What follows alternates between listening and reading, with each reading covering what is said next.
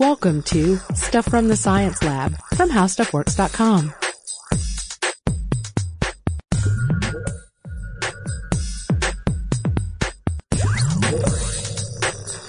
Hey guys, and welcome to the podcast. This is Allison Loudermilk, the science editor at HowStuffWorks.com. And this is Robert Lamb, a science writer for HowStuffWorks.com. Today we're talking about fighting asteroids. Some of our best strategies for uh, fighting these bad boys in the sky.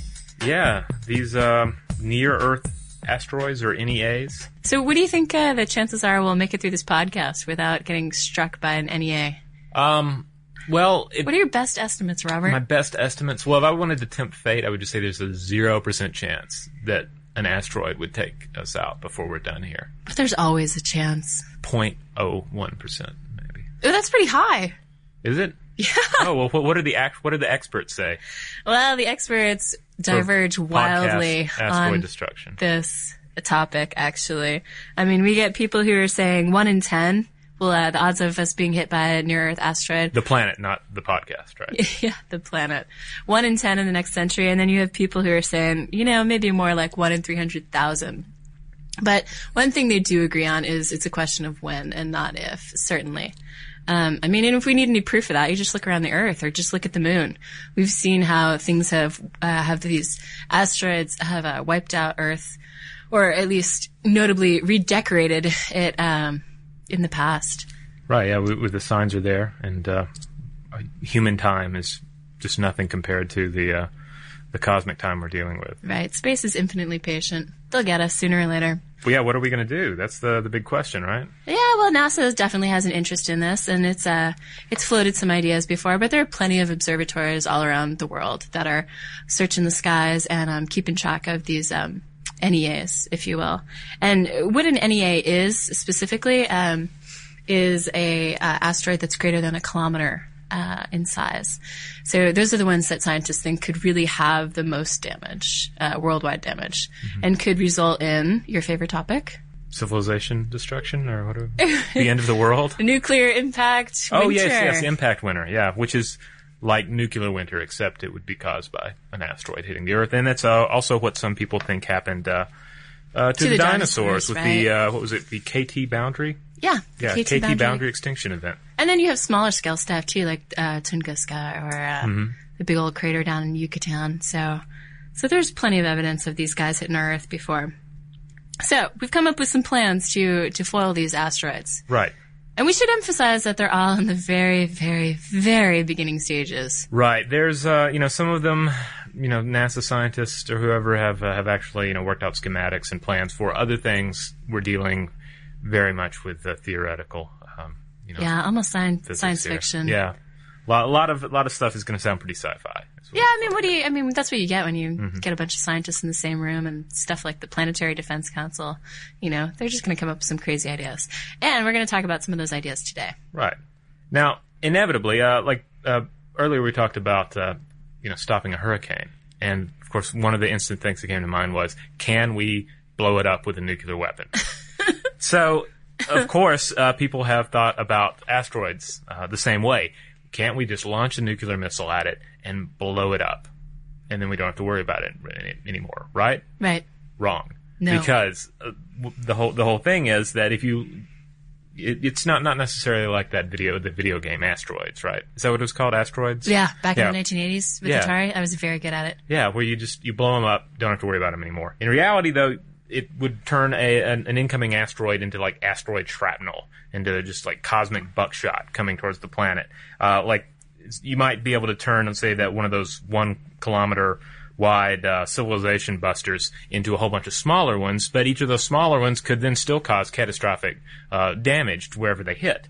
So the idea is to not destroy the asteroid, but uh, deflect it change its course a little because we're a very small, tiny speck uh, in the universe Yeah. uh, and in the galaxy. So why not, you know there's plenty of room out there. Let's just push these guys aside and let them carry on their business elsewhere. So you detonate the nuke in the vicinity of the asteroid. Right. You would uh, perform uh, a standoff.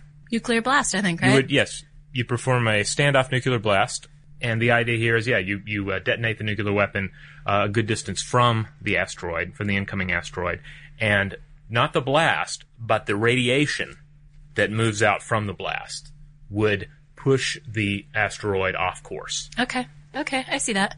So it's kind of like throwing like a bowling ball in a kid's pool to move a little toy boat or something. Right, yeah. If you can imagine like a, a kid's pool with a boat in it, throw a bowling ball in, and the, the waves from the bowling ball would move the little boat. Yeah. Okay. All right. So we got nukes. And then tagging on to this is this thing called the kinetic, um, what is it called? The kinetic, Oh, uh, yeah, just a. Well, NASA has uh, has laid out designs for a nuclear interceptor, which would, in theory, deliver these nuclear warheads to deliver um, a standoff nuclear blast. But they also have a kinetic interceptor um, uh, in the uh, the early planning stages, and uh, basically the whole idea here is people were saying, "Hey, I don't know, uh, you know, we're trying to disarm the planet so we don't destroy ourselves with nuclear weapons. Maybe you know we we don't need to keep them around just to try and blow up asteroids or knock them off course. Um, so there are people that say we can just use kinetic energy to send the asteroid off of its path of destruction, and that just means what it sounds like: taking the spaceship without a nuclear weapon in it. Um, a rocket, etc., and just running it straight into the asteroid. Not enough to shatter it into a million pieces or anything, but enough to just tap it. Yeah, onto give it a little course. nudge off course. Yeah. A little galactic nudge is what we're after here. And crazy thing here is you really don't need um, much of an impact if you get it far enough ahead of, uh, far enough ahead of time.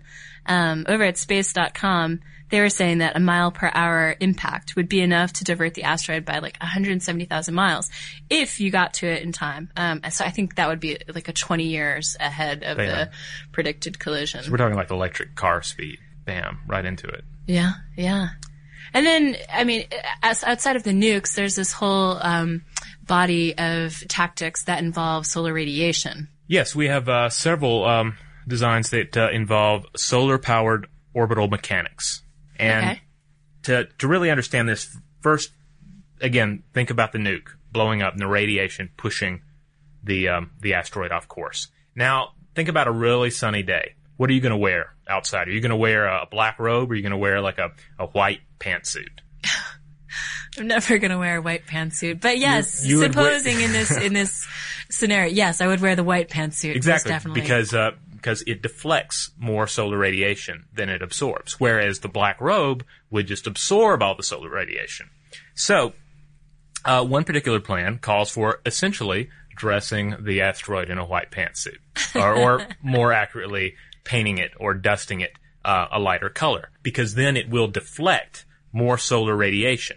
and the solar radiation will then give it enough of a push to move it off course. Right. It'll end up pu- pushing off the, the solar radiation that is deflected off of the asteroid will push it off of its current course. And that's good for us. Right. Yeah. And and like So we like the white pantsuit.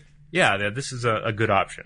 The problem, though, is in actually applying this um, light colored dusting to the asteroid because uh, they're they're not really clear on that. I mean, Robert and I talked maybe about like a crop duster type of approach, but the mechanics of painting something white, you know, while it's moving and you know landing there in the first place are, are certainly Yeah, I like the idea of landing a, a crew of House painters. Yeah, or little robots that'll gradually paint the whole thing. Yeah, put some advertising slogos. Can you imagine how much those would go for? Oh yeah, See Rock City and big, big print on the side of the asteroid. And then in the same solar radiation um, body of ideas, we have the solar sail. Right, and this uh, this is a very similar idea. In, instead of painting it or you know or dusting it, you just Hoist send- a sail just up. hoist a sail up, a big solar a solar panel just mounted to the top of the asteroid. Which uh, you know we, we've we've landed things on asteroids before, so it can be done. Indeed, we have Eros. However, we haven't really set up shop on any of these asteroids. We haven't like erected uh, any kind of uh, a structure that. So some people say we would want to control it. We basically steer the asteroid, Mm-hmm. uh, and then other people were like, the thing's going to be spinning. You know, um, it, it just uh, they're saying it's not very. It would, they're saying it would be very difficult to navigate a, um, a, an asteroid with a sail on top. Ahoy, matey. Um, and then there's another solar radiation tactic that we've got in the books. Yes, there is. Um, and this one uh, is pretty cool because it sounds very much like something Wile E. Coyote would uh, would pull out, and that is the big solar net. Ah, yes, right, the solar net. And this isn't really what you picture. I mean, cause uh, we talked about this at first and I just picture, uh, you know, the population of the world kind of holding this net up to block the earth from this catastrophic asteroid that's on its way in. And then bang, you know, the, the net holds up at the last minute and it's rocketed back into space. But that is not actually Not quite what, what we're going the for. approach that the scientists have uh, have for this one. It's more about um, draping the asteroid in question in this giant net that would be made of a solar reflective substance, and again, trying to generate that solar radiation effect. But the problem here, of course, is draping an asteroid with a net is um, not the easiest task to carry out. Yeah, I mean, how are you going to get up there? Are you just going to hold it and, you know, let it fly through it? Are you going to put leaves over it and throw out some asteroid bait? I mean, I mean, fishermen have a hard enough time untangling their nets in the ocean. I can't imagine us doing it in outer space. Okay, and then there's uh, there's actually one more uh, solar related uh, uh, deflection technique, uh, but it's a little different. Um, go back again to the black robes versus white pantsuit. This idea is more black robe related, and this has to do with simply using. They used to say one big mirror, but now most plans are talking about several different mirrors to redirect solar radiation, uh, so, uh, solar energy, uh, and concentrate it in at an oncoming asteroid. Okay. And then the idea is the asteroid absorbs the solar radiation and it heats up the surface. Right, the Um, resulting heat. Right, and, and also it's important. We wouldn't be talking about the entire asteroid. We'd be talking like concentrating it on one area. So this is very, um, you know, it's kind of like the ant, and the magnifying glass kind of a deal. Mm-hmm, you know, um, so they, they concentrate the solar energy on the asteroid uh, on this one portion portion of its surface, and then it heats up and uh, begins to em- emit uh, vapors. Yeah, kind of like a debris plume almost. Right, exactly. Yeah, I think they refer to it. They even use the the verb eject to say Yeah. it ejects uh, you know debris from the surface, and that acts like a thruster. That's stuff rising up from the surface, pushing the asteroid off of its uh, original course. Okay, okay. And ag- again, we we have to stress, like like we said earlier, we're talking about we're not talking massive uh, changes right off the bat. We're talking about hitting these things early enough to where um, very small changes will make will ultimately make very large changes. Sure, sure. I think they also call this method um, laser sublimation um, because you're trying to sublimate the surface of the atmosphere with that concentrated um, sun. And then, of course, there are rockets. Rockets are always in the picture when you discuss any space plan. Yeah. And this is basically what you think it would be, which is just strapping a rocket to the asteroid and then, um, you know, having that propel the asteroid Yeah, off just course. push it out of the way. Yeah. So the problem with this one, and there are problems with all of these, as you guys have already figured out, is that um, fuel could be a bit of an issue. Yeah, because you've got to get all the way out there to the asteroid that could be what like 20 years away. And then once you get the rocket uh, mounted on the surface, you've got to fuel that rocket. So that's going to take fuel as well, right? Right, right. So I don't know if that asteroid would look lovely wearing a rocket. So let's move on to our next approach, which is the grav tractor. Yeah, and this one sounds very sci-fi because it's uh, it's like tractor beam or something, and uh, and it is pretty pretty science fiction when you get down to it.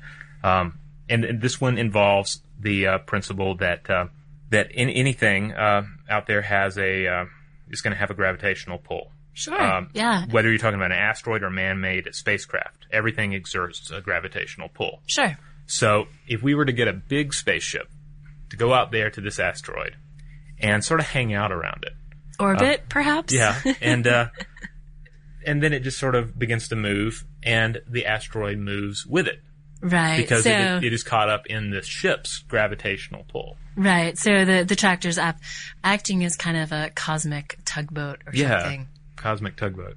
Yeah, pulling the asteroid off its fatal collision course. But again, I mean, how how are we going to get this giant cosmic tugboat tugboat up into the space? I mean, we don't have such a good track record with getting spacecraft up there now. So if you can imagine this giant tugboat being launched, it's it's kind of an insane thought. Mm-hmm. Yeah, So to, to get it out there, and then and then how big would it have to be? And then I've also uh, read where people are concerned that you'd have to it have, would have to use thrusters to keep from crashing into the asteroid that it's trying to pull away, and That the- could counteract yeah, the that could counteract that the grav that could counteract the gravitational pull. right, okay, all right, and then of course we get to the robots. I love the robots. Yeah, this one, if, if the last one was science fictiony, this one's even more science fictiony. Uh, and it's just sending hungry robots to the asteroid, which is actually this. It's an actual program. This is not just a, a harebrained idea. A, idea. Uh, NASA's uh, NASA has funded the Modular Asteroid Deflection Mission Ejector Node, or MADMEN project. It's really not that different from the rocket idea that we discussed earlier. Like we said, the rocket, uh, the deal with the rockets is you get a rocket there, strap it to the planet. How are you going to fuel it, right? Well, in this case, the asteroid is it is the fuel. The um, the robots would chew up the surface, and then they would eject the uh, material from the surface Right. with a mass driver. For uh, and for any of you uh, sci-fi fans or video game aficionados out there, uh, this is a lot like a railgun. Okay. Uh, and we have an article on the site about railguns if you want to learn more about that. So yeah, it's just using electromagnetism and these coils to eject material at a really uh, high speed. So no fuel needed. Uh, the robots would be nuclear powered, and they would uh, create their thrust by by just chewing up the asteroid and just spitting it. I think that's my favorite. Although It's- I'm not sure. It could be the net. The, the net's pretty good, but the, the chewing robots would make a good movie. I think. And, and yeah, it definitely would. Better than Armageddon, I'm almost definitely sure. so uh, th- that's really all of the concrete ideas that scientists have. And then, of course, there's always, when all else fails, panic. So Mm-hmm. you'd want to build a bunker and um, you'd want to brush up on your, your road warrior rules. Yeah, stockpile a bunch of food and weapons. Definitely, Start definitely. doomsday cult. Oh, and the, here's my favorite part. You definitely want to leave a note for the next dominant species on Earth that evolves after said nuclear winter impact. Yeah, that's the po- polite thing to do. I think. yeah, and and you want that to be the giant squid, is I that think correct? the, the giant squid. I think it might be the cockroach, although I certainly hope it's not. Maybe they can they can power sharing there. Yeah. If you want to check out um, any of these articles on asteroids or asteroid mining or what's going on in space, visit howstuffworks.com or visit our science blog, Science Stuff, at blogs.howstuffworks.com. Thanks for uh, listening to the podcast and uh, keep on fighting the good fight against the asteroids.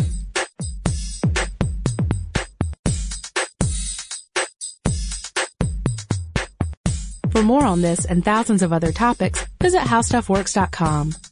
Want more How Stuff Works? Check out our blogs on the howstuffworks.com homepage.